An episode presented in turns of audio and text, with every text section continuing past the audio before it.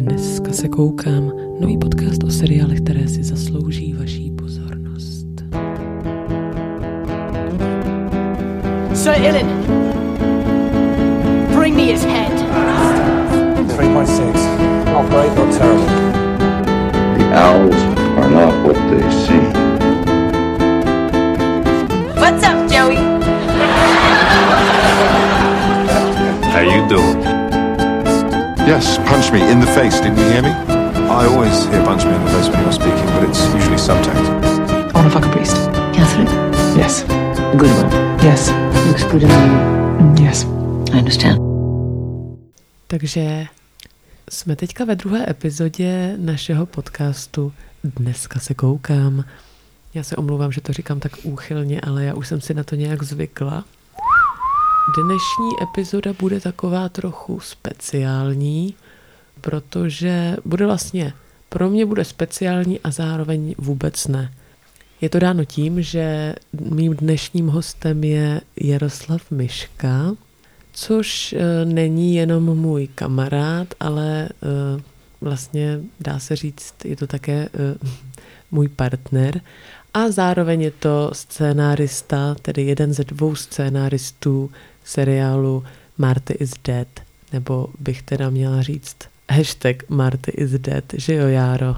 Ano, prosím. Tak já tě vítám eh, ve druhé epizodě našeho podcastu.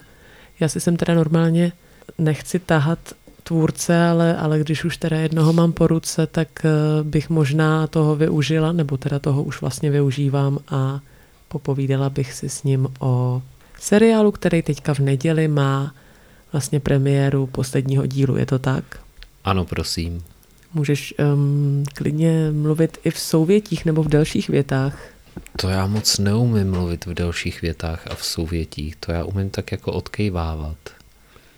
No já bych tě ale poprosila, jestli by se mohl posnažit trošku být výmluvnější. No, tak dneska je neděle, den premiér, Marty is Dead, každý týden je nová epizoda, Kolik epizod celkem má Marty is celkem Dead? 8. Možná by se slušelo, než zaplujeme do konkrétní debaty a do podrobností, kde bychom si nejdřív ten seriál představili. Járo, možná ty seš nejpovolanější člověk eh, určitě tady v té místnosti, kdo by mohl ten seriál představit lidem, kteří ho neznají. Kde se dá vidět, co je to zač, Tak seriál Marty is Dead najdete na MOL TV. Eh, Je poměrně problém ho tam najít, protože kdo to nezná, tak jednoduše nehledá, není to nějak zvlášť exponovaný místo. A je to teda 8 dílů. O čem je ten seriál, ještě než si ho pustíme, abychom věděli, do čeho jdeme, co si můžeme představit, co nás čeká. A vlastně ten seriál zpracovává eh, dneska poměrně známý téma kyberšikany, kdy na osmi dílech retrospektivně na- vlastně odhalujeme poslední týdny života vlastně hned od prvního dílu zesnulý postavy, vlastně od prvních minut zesnulý postavy. Nedotýkáme se teda jenom kyberšikany, dotýkáme se i fenoménu modrý verliby, fenoménu internetového hejtu, eh, fenoménu eh, webcam troll, trollingu a těchto těch vlastně záležitostí různých vlastně funkcí skrytý identity na internetových sítích, na sociálních sítích. A ty díly, je to um, specifický v tom, že je to webseriál, takže je to kratší formát. Je a bylo to i přímo zadání vlastně od zadavatele toho seriálu, od MOL TV, protože třeba úplně původní první dva díly, tak eh, scénáře měly okolo 25 minut, ale nakonec padlo rozhodnutí, nebo ono bylo rozhodnuto teda předem, že ten seriál bude mít maximálně 12. My máme pár epizod, které jsou delší, První epizoda je 14 minutovka, poslední epizoda bude mít skoro 17 minut. No, já se přiznám, že já vlastně ne, nejsem úplně divák uh, webových seriálů, to znamená, nemám s nima moc velkou zkušenost a tak jsem byla zvědavá, jak vlastně ten formát bude fungovat. Za mě jakoby velmi dobře funguje to napětí, i na takhle krátký ploše se dá vlastně eh, k mýmu překvapení odvyprávět docela velký a docela složitý vlastně příběh, ale jak se to píše, takový seriál teda na, na takhle takhle specifický formát? No tak to ty víš, protože si u toho nějak byla a dva a půl roku si poslouchala moje nadávání, nářeky, eh, proklínání téhletý profese scenaristický, treatment, což je vlastně krátkej, nebo krátkej, je to literární útvar, z kterého už by mělo být jasný, jak ten seriál bude vypadat, ale bez úplně jako nějakých největších detailů. Tak eh, tenhle ten treatment měl 23 verzí, kdy uh, některý si byli třeba nějakým způsobem podobný, ale většina Absolutně ne. Jedna, jedna ta verze se odehrávala i na skautském táboře podobné záležitosti. Mnohokrát jsme otočili, co dělají Martyho rodiče, mnohokrát jsme otočili, jaký má Marty třeba zájmy.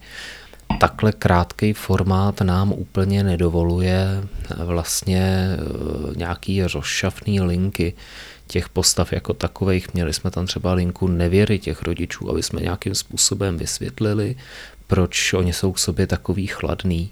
Eh, tahle ta linka šla pryč s tím, že při takhle, vlastně při téhle minutáži, při 12 minutách je absolutně vlastně nadbytečná do toho příběhu a jenom by rušila to, co toho diváka potenciálně zajímá a to je to, jak Marty vlastně se do té šikany dostal, jak ji prožíval a vlastně jak ho dohnala eh, k tomu, jak skončil. Mě tady, mě tady olizuje pes, který teďka vlastně skočil skoro na stůl a vypadá to, že ho tvoje vyprávění velmi zajímá, nicméně nebudeme příliš prozrazovat, ale pes vlastně v tom seriálu vystupuje taky, že jo? Hmm, ano, prosím. Ano, takže kdo má rád zvířátka, ať se připraví, že zlý svět internetu nemine ani ubohá, nevinná Byšonky. ano, ubohá nevinná byšonky. Prakticky jsem zabil byšonka mých rodičů a mám to na talíři každý víkend, když za nima jedu. Tomu já rozumím, to já úplně rodiče chápu, protože to se zdá jako na schvál. On byl poměrně problém vybrat toho psa, zamyslet se nad tím, který druh psa by Marty mohl zamknout do mrazáku a zároveň, aby to člověku jako nebylo líto, kdyby tam zamknul čivavu, tak myslím, že jako polovina lidí pokrčí ramena a řekne, no co, čivava, to je takový hate pes. A kdyby to byl německý vlčák, tak asi Marty neumře tak, že ho přejede auto, ale umře tak, že ho sežere vlčák, který ho se pokusí strčit do mrazáku. Takže Bišonek byl takový příjemný kompromis, on je to krásný pejsek, že jo. Hele, a vlčák by se vešel do toho mrazáku? No určitě. Opravdu jo. No ve scénáři ten mrazák byl menší. Pak jste našli velký mrazák. Já myslím, že to bylo o tom, co se najde, no. Jak eh, se vám pracovalo v týmu? Scénaristé jste byli dva? Já jsem docela jako odmítal pracovat vlastně jako ve dvojici s jiným scénaristou, protože jsem se bál nějakého jako fightu mezi náma, ale jako Honzu musím strašně ocenit, podle mě by to vůbec ten seriál nevznik, protože já už bych to dávno vzdal, já jsem to kontinuálně vzdával, protože tam bylo neskutečně moc um, autorských pastí, který se zdály neřešitelný, po případě jsme je řešili pořád dokola a člověk už potom ztrácí jako nějakou víru v to, že by to mohlo doopravdy jako skončit u té realizace. A autorské pasti by si popsal jak eh, posluchačům? No, autorská past, to je jednoduše o tom třeba, jak jako Marty umře, tak toho jsme měli dobře deset variant. Ale ty varianty byly tak návodný, že bychom přímo řekli, byla to vražda, přímo bychom řekli, bylo by to sebevražda, nebo byla to nešťastná náhoda. A žádná z těch variant na poslední chvíli, do poslední chvíle nás nenapadalo, jak to vlastně udělat, aby to bylo nějak otevřený, aby to vypadalo nějak, ale ta skutečnost mohla být úplně jinde. Ale Honza Stehlík vždycky přišel s nějakým nápadem, který mohl být dobrý, mohl být špatný, ale byl to pořád nějaký osvěžující nápad do toho tvůrčího procesu, který třeba mě po případě Pavla Soukupa nakopnul a pokračovali jsme dál v rozvíjení těch věcí. Jo, to bylo, byly tam původně třeba drogy zakomponované, prostě dali jsme to všechno pryč. Vymysleli jsme kluka, který je prostě nerd a hraje hry. Pavel Soukup je teda režisér, jenom abychom dodali poznámku pod čarou. Takže z toho vyplývá, že když si ty lidi sednou jako scénaristi, myslím, tak je možná lepší pracovat eh, na seriálu ve více lidech, potažmo Mm. ve- ve dvou. Určitě, protože tebe napadne nějaká cesta nebo nějaká myšlenka, ty si ji držíš pořád dokola, protože je tvoje. A teď ti kdokoliv řekne, že je to kravina, ale ty pořád jako si říkáš, ne, prostě není to kravina, já přesně vím, vím, vím proč, jak, ale třeba to vůbec nezapadá do toho konceptu obrazu. Vlastně nejde to zakomponovat do obrazu tak, aby to bylo zajímavý. Nejde to vysvětlit divákovi ve dvou minutách tak, aby to bylo pochopitelné, což tady v tomhletom formátu je absolutně nezbytná věc a ty věci předkládat tak, aby je divák chápal. Takhle, když ty si na té myšlence nějakým způsobem sedíš, tak je vždycky osvěžující, když přijde někdo další, nejlépe z toho tvůrčího tandemu a řekne ti, hele, tohle si nejsem jistý, ale mám pro tebe jiný návrh, protože jako říct, hele, tohle je na hovno, to umí jako úplně každý. To ti řekne ale v tom průběhu režisér, řekne ti to producent, řeknou ti to svorně všichni kamarádi v hospodě, ale jako to já taky umím říct o čemkoliv, že je to na hovno, že jo. Ale tady jde o to mít nějaký byť úplně debilní návrh, jak by to šlo jinak. Ta tvůrčí past je vlastně jenom o tom, že ty se zasekneš na svý vlastní myšlence, která ale jako o, o dva rohy dál nefunguje. O dva rohy dál je to slepá ulice, ty to ještě nevidíš a když to najdeš, tak nevíš, jak z toho ven, protože prostě mezi tím ti tam, odkud si přišla, se si už sama dávno postavila zeď. Tak se vždycky někdo musí obejít, kdo ti ten žebřík prostě dá. Nahráváme eh, v neděli, to znamená první adventní neděli, takže nám tu svítí svíčka. Jára je napapaný, dostal karbanátky. Járo, chutnaly ti karbanátky? Byly vynikající, Téro, vynikající. Jinak by samozřejmě na tady ten rozhovor nikdy jinak No nikdy bych na ně nepřistoupil, no. Přesně tak, takže dejte, dejte chlapovi najíst a on vám pak řekne i to, co neví. Samozřejmě to je, to je dávná rada našich babiček. Tak internetová šikana je teďka asi velký téma, ne? To je dost aktuální věc, která asi bude aktuální ještě hodně let, si myslím.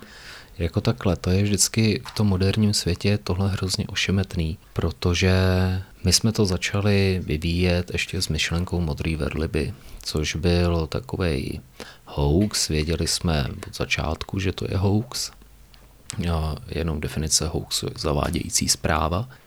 V Rusku byl rozšířený vlastně případ soudu s člověkem, který vymyslel webovou stránku, na který lákal mladí lidi, aby plnili úkoly.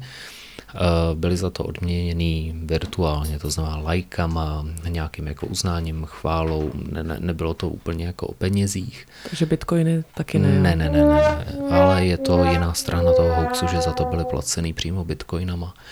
Nicméně tenhle ten hoax se vrací kontinuálně už asi 10 let a před těma třema lety to byl opravdu jako velký boom, kdy policie z ničeho nic vypustila do světa, že něco jako modrá verliba existuje a je potenciálně bezpečnostní riziko a rodiče z toho začali tak jako šílet, nebo šílet, jako vznikla taková malá hysterie, která ale velmi rychle utichla během asi dvou nebo třech týdnů.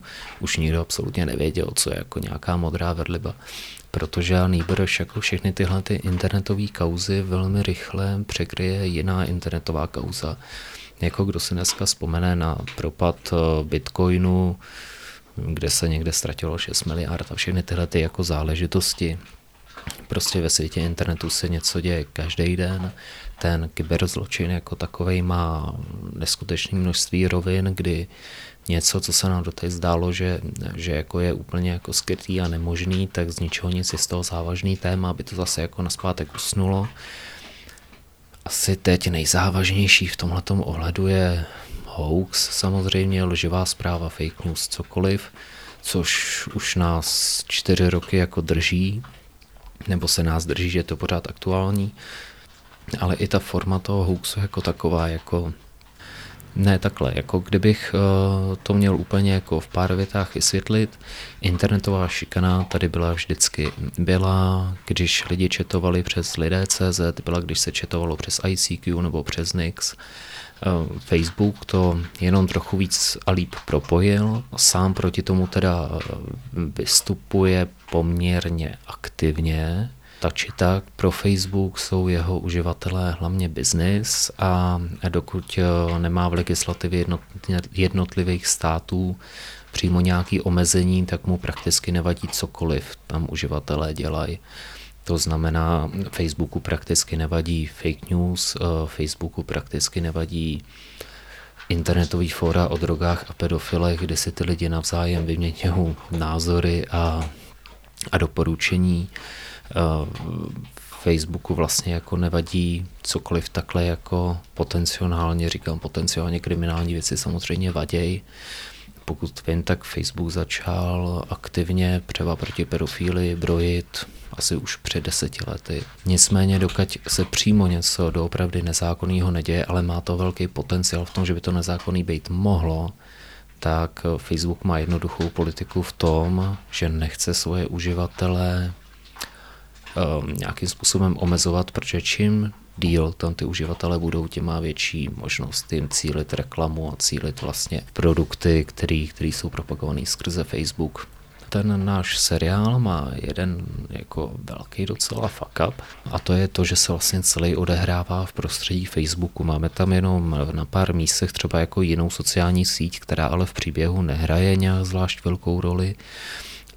Ale pravdou je, že dnešní kyberšikana už se neděje jenom přes Facebook. Samozřejmě děje se tam, ale není to, není to jediný zdroj. Facebook poměrně dobře skenuje svoje uživatele. A i když by stokrát řekl, že to nedělá, dělá to. Protože zároveň, krom toho, že jsem to no, spolu psal, tak vedu vlastně tu grafickou stránku celý, celého tohohle projektu a dodávám podklady. No, takže já jsem založil mnoho falešných facebookových účtů a drtivou většinu, prakticky všechny až na jeden, vytvořil jsem jich asi 20, tak mi Facebook zrušil. Některý měli životnost třeba dva týdny a některý měli doslova životnost 4 minuty.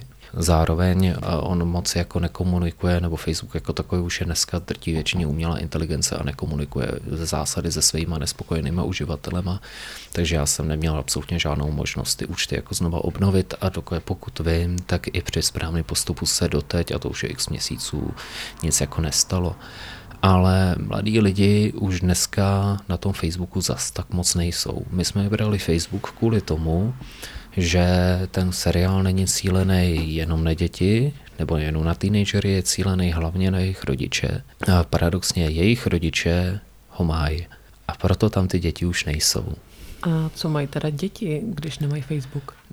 Používají jiné aplikace samozřejmě, hlavně Instagram, kde je taky možnost si četovat. Používají teď novinka TikTok. Eh, já jsem úplně přesně nepochopil, k čemu ta aplikace slouží, nicméně má svoje jako velký docela nevýhody. Je to aplikace, kam se dají nahrávat krátké videa, videa je, mhm, tam, mhm. je tam hlavně jako je to o tanci, vytváří to strašně zajímavý, stylizovaný, trhaný pohyby, je to vlastně jako, je to zábavná aplikace. Tak či tak problém je, že na TikToku... V Ázii je to velmi oblíbený. Ano. A na TikToku tě může oslovit absolutně každý. Není to žádným způsobem regulovaný, ehm, stejně jako třeba na Facebooku, že tě můžou oslovit teda ty lidi, který, kde máš jako, nebo je to minimálně v nastavení, že si ten profil můžeš nastavit, že je neprůstřelný což od roku 2011 nebo 2012 Facebook zrušil i takzvaný neviditelný profily, což byl pro filmaře úplně úžasný. Ty jsi mohl vytvořit film vlastně na Facebooku a nikdy nikdo by neviděl ty postavy, které jsi nastavila Facebook už to zrušil kvůli kriminalitě, kyberkriminalitě. No a na TikToku tady, je, tady jsou dva problémy. Teda může tě oslovit úplně každý, což samozřejmě nahrává, tím nechci říct pedofilům, ale nahrává to vlastně komukoliv, kdo cílí byť svoje sexuální nebo finanční choutky. Ta společnost, která vlastní TikTok, je z Číny. A je tam absolutně vlastně minimální vymahatelnost eh, jakýchkoliv informací. Tomhle je třeba Marty zde dost reálný, protože jsme tohle probírali s policajtama, vyšetřovatelem a přes kyberkriminalitu, že v případě, že by se tohleto stalo a eh, ten ten vyděrač podvodník, kdokoliv eh, zmizel takhle neočekávaně, jako zmizela Eliška, má RTZ vyděračský profil, tak policajti prostě napíšou Facebooku a Facebook to teda nějak vyhodnotí, samozřejmě nijak rychle, cestou mezinárodní právní pomoci, ale během několika měsíců vlastně dostane policie veškerý podklady. To se obávám, že u TikToku nebude možný. Jak se teda má eh, kyberšikana v rámci nějakého zákona postihu? Eh, Vím, že to v tom seriálu vlastně řešíte a ukazujete. Shoduje se to teda, jak to máte v seriálu s realitou? Takhle to jakoby chodí, že jak eh, v seriálu zazní, že jo, z úst detektiva Linharta, že když není žalobce, není soudce. No je to takový dvojaký, jo. Nám to může připadat hrozně tohleto jako nespravedlivý.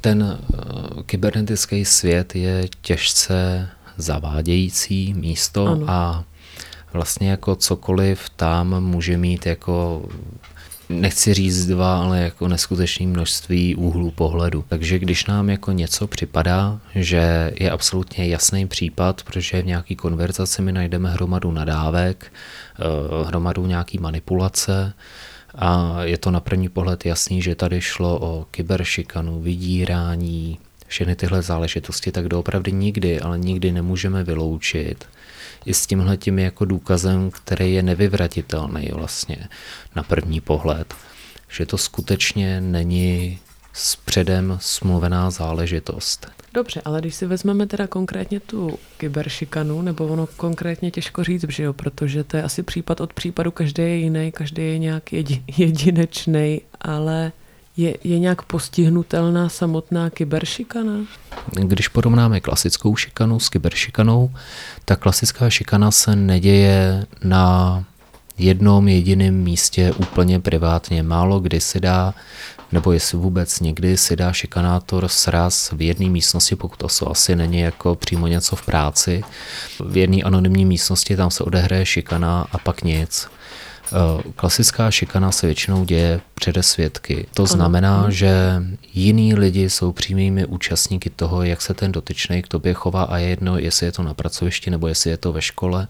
Ty lidi vidějí tvoji reakci. Mm-hmm. Může jim být jasný, že teď si šla za šéfem tamhle sice do té místnosti, kam chodíš třikrát týdně, nikdo neví, co tam děláš, ale všude se o tom šušká. Ano. Všichni vědí, jak seš v háji, když z té místnosti výjdeš ta umělá inteligence umí vyhodnotit i videa, hlavně videa, protože vlastně písmenek, písmenka jako takový už dneska nic moc neznamenají. Ty, když se napíšeš 20-řádkový status, máš 90% pravděpodobnost, že ho nikdo nedočte do konce. Mm-hmm. Lidi si přečtou první větu a vyhodnotí, jestli je to zajímá nebo ne a jdou dál. Jako u Babiše třeba? Jako u Babiše pochybuju, že někdo čte vlastně jeho příspěvky. Takže pan Prchal to dělá nadarmo vlastně. Uh, vlastně jo, Vlastně určitě jo. Já myslím, že Babišovy příspěvky doopravdy čtou jenom novináři. Je něco, na co si pyšnej v tom seriálu a něco, co naopak, nějaká věc, která tě nejvíc na, tom mrzí? Jsem obecně pyšný na ten seriál, jako já myslím, že se to povedlo. Samozřejmě ten scénář nebyl úplně stoprocentní, nebyl úplně dokonalej, ale jako jsem vděčný Pavlovi, že že jako dovede tak dobře víc ty herce, dostat z nich maximum. Jsem vděčný Mílovi Holmanovi, že to dovede tak jako perfektně nasnímat. Jeho ty scény, jak jsou postavený, je úplná jako paráda. No, já myslím, že je to jako velmi dobře přijatý seriál. Já nemám ráda takový to na český poměry dobrý, ale, ale vlastně se to dá o tomhle seriálu určitě říct. Nemluvím teďka jenom o ČSFD, ale vyhráli jste, že jo, na festivalu Serial Killer, čím jste ještě začali dřív, než se odpremiéroval první díl, tak vlastně na festivalu jste získali cenu za nejlepší internetový seriál. Ne tedy jenom český, ale vlastně v rámci té přehlídky. Střední a východní Evropy. Ano, střední a východní Evropy, ale vlastně zároveň tam vím, že tam byl seriál i z Finska, že jo? Že to... Byl, já myslím, mm-hmm. že oni tomu tak říkají, protože zatím nemají úplně jako přihlášený seriály úplně jako ze západní ano, Evropy, ano. čímž jim nechci nějak je kritizovat, nebo tak je to prostě strašně mladý festival. Ano, byl to druhý ročník teďka Takže vlastně. tak to bylo super. No, tak o čem si myslím, že jako na co jsem hrdý, já jsem strašně hrdý na postavu Petra. Na, na postavu toho otce. Jako, Otce, otce hlavní postavy. jo, jo. Martyho. Mě hrozně totiž jako fascinují technokrati, já je, já je hrozně miluju, jako nezávisle na tom, že můj táta je takovej, že jo. Čistě syrově technický typ, u kterého pochybuješ, že přečet jako jinou knížku, než eh, jak programovat C++, který jako ne, nemá úplně, nebo on má emoce, ale jsou opožděný. Mhm, mhm. Prostě- To tam je v tom seriálu vlastně hezky vidět, že, jo? Že, že nejdřív to vypadá, Že mu to se nedochází. ho, ano, že se ho to skoro nedotýká, ale to je prostě proces jeho zpracovávání té informace hrozný. A Radši ji nahradí jakoukoliv jinou Ano. informací prací v vlastně. tomhle prací. ano, Ano, hledáním. Eh, To bylo taky v jedné verzi treatmentu, že první, co on chtěl udělat, bylo, že se chtěl vrátit do práce. Mhm. A to je pochopitelný, že jo, každý, kdo o někoho přišel, o, o někoho blízkého, ví na každém člověku, jak zpracovává vlastně zármutek a takhle těžkou ztrátu, ale, ale úplně tomu rozumím, že, Hmm. že člověk nechce si sednout do kouta a, a brečet, ale radši přesně jako jde do práce a aby, se, aby to vlastně oddálil, že jo, ten zármutek, to, ten čas na to zpracování. Tam vlastně bylo ze všech stran vytýkáno, že ty rodiče jsou málo smutní, Mhm. mm-hmm. že málo pláčou a že jejich osobní zkušenost je vlastně jako rozdílná. Tak to možná právě souvisí s tím, že každý to má jinak, no. samozřejmě Někdo, každý, někdo každý, opravdu no. propláče třeba první týden, někdo, někomu to dojde opravdu po, po dnech, po týdnech, jako věřím tomu. No a my jsme právě potřebovali, aby aspoň jeden z těch rodičů vlastně tenhle ten pocit vlastně neměl, aby, aby jako první, co udělal, bylo, že se zvedne a něco dělá, něco koná. Zatímco třeba na rozdíl od té Martyho mámy, která vlastně je v háji až do nějakého čtvrtého dílu, Jo, a, a jenom jako hrozně obtížně ona se prokousává tou skutečností, že syn už tady není, tak ten otec už je v půlce pátrání a už tady prostě jako nahání, nahání přes IP adresu nějakého vyděrače, jo. No a protože už jsme dlouhý, tak ale bylo to velmi příjemný s tebou, Járo. Doufám, že i pro ostatní, nejenom pro mě a pro našeho psa. Tak jsem se chtěla zeptat, kdyby někoho tohle téma vlastně zajímalo, jestli máš třeba nějaký tipy na další seriály nebo filmy nebo něco, kde by mohli lidi se nadále seznamovat s tímhle tématem zábavnou formou? Zábavnou No. no. Nám vlastně jako všude čtu, jak jsme jako česká verze 13 důvodů proč. Ano, na to taky trochu narážím. Mhm. Uh, já myslím, že to z 13 důvodů, proč nemá společného prakticky nic, uh, krom toho, že je prostě postava od začátku mrtvá. Ale 13 důvodů, proč si jede v těžce analogovém světě a dělá to tak schválně, aby ten uh, seriál byl za jeden i za deset let byl pořád platný, takže oni se absolutně vyhejbají jakýmukoliv online prostředí a všechno se jede vlastně přes papírky. Pouštějí si to na kazetách, že jo, jako... Jasně, a tak ně- nějaká Eh, spojitost tam asi je a zároveň, Uh, jasně. Uh, zároveň podle mě tohle poukazuje na, na možná nějakou, eh, nechci říct nouzi, ale, ale vlastně, že těch eh, věcí možná nevzniklo tolik, ne? Nebo se to k nám nedostalo, ale na to, jak je to vlastně velký fenomén, který se týká spousty lidí, nebo možná každýho z nás. Ono to naráží na to, že je to dost obtížný zpracovat, aby to ten divák vzal.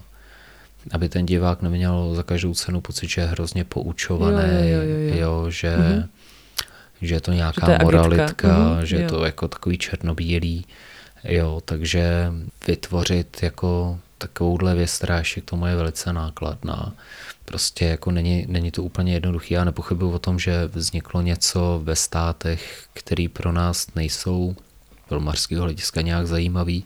Nevím, Belgie, Itálie, Jasně, všude věci, tam jako, no, no, no. A, a nebo my jsme teda spolu ještě, že jo, viděli to Cyberbully, kde vlastně hrála, no, do prčic. To víš ty. Arya Stark neboli Macy Macy Williams, Williams. že jo? Aha.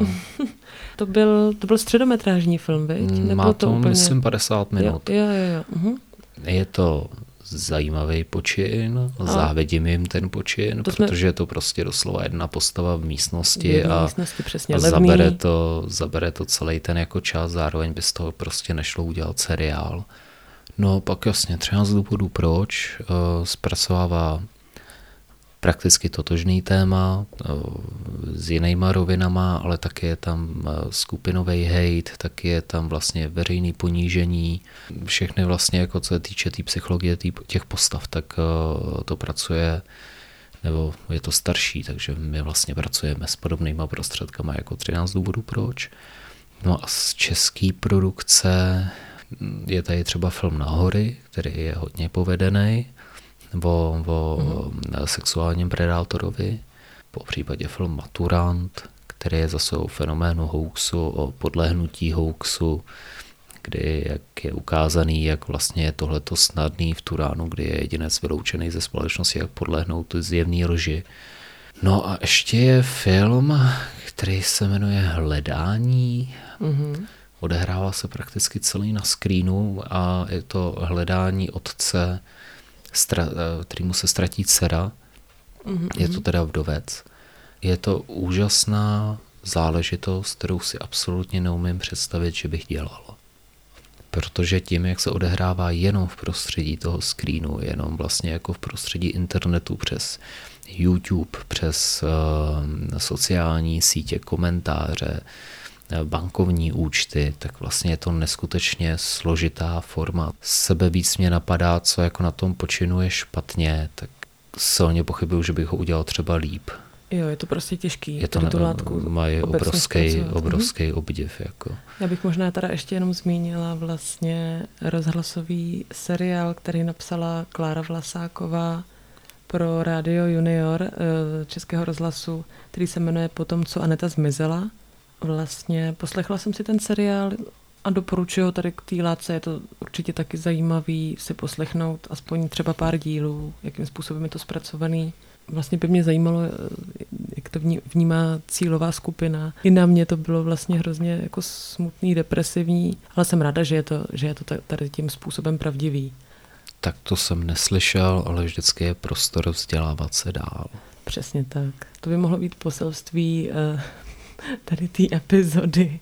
Vzdělávejme se i v této oblasti, která eh, postupuje, která podle Járy se bude měnit tak, že třeba za dva, tři roky Facebook opustí mládež a budeme si tam dávat uh, recepty a typy na zahradničení a to vlastně ne, nejsou úplně špatné vyhlídky za mě. Teď jo. Ať si, ať si jdou mladý na, na TikTok a my zůstaneme tady... U na... TikToku až nás poveze za spodu. ano, přesně tak. My zůstaneme na oldschoolovém Facebooku a budeme si dávat pozor na to, s kým si píšeme. Víte, Járo? Ano, prosím. A pak nám ho zruší, protože nebude výdělečný a půjdeme na ten TikTok, protože tam jsou všichni. Ne, jenom to ne. Já jsem viděla jenom ukázky na YouTube, jak, jak to jako probíhá, jak to vypadá, ta sociální síť a dost mě to vyděsilo. Já jsem si to na zkoušku stáhnul kvůli Martimu, Absolutně jsem to nepochopil, takže jsem uznal, že... Jsi na to moc starý koukám se hrabe reálný svět, prostě ten, ten online svět těch, těchto těch jako aplikací a všeho, to se mění takovou jako dynamikou, že myslím, že samotný Marty, kdyby žil se jako za pár let už jako nevyzná zase v tom, co dělají 15 letý lidi o dva roky mladší než on. Dobře, tak uh, jsem ráda, že jsme se dneska uh, více než v minulé epizodě vyhnuli vlastně veškerým spoilerům. To jsem na nás hodně pyšná. Děkuji moc za poslech druhé epizody, doufám, že se vám líbila. Já musím mít se psem. Přeji vám krásný adventní čas a těším se, že si poslechnete podcast Dneska se koukám i příští týden. Bude, myslím, méně vážný a bude, bude zase určitě velmi poučný. Mějte se hezky. Jaro, rozluč se. Naschledanou.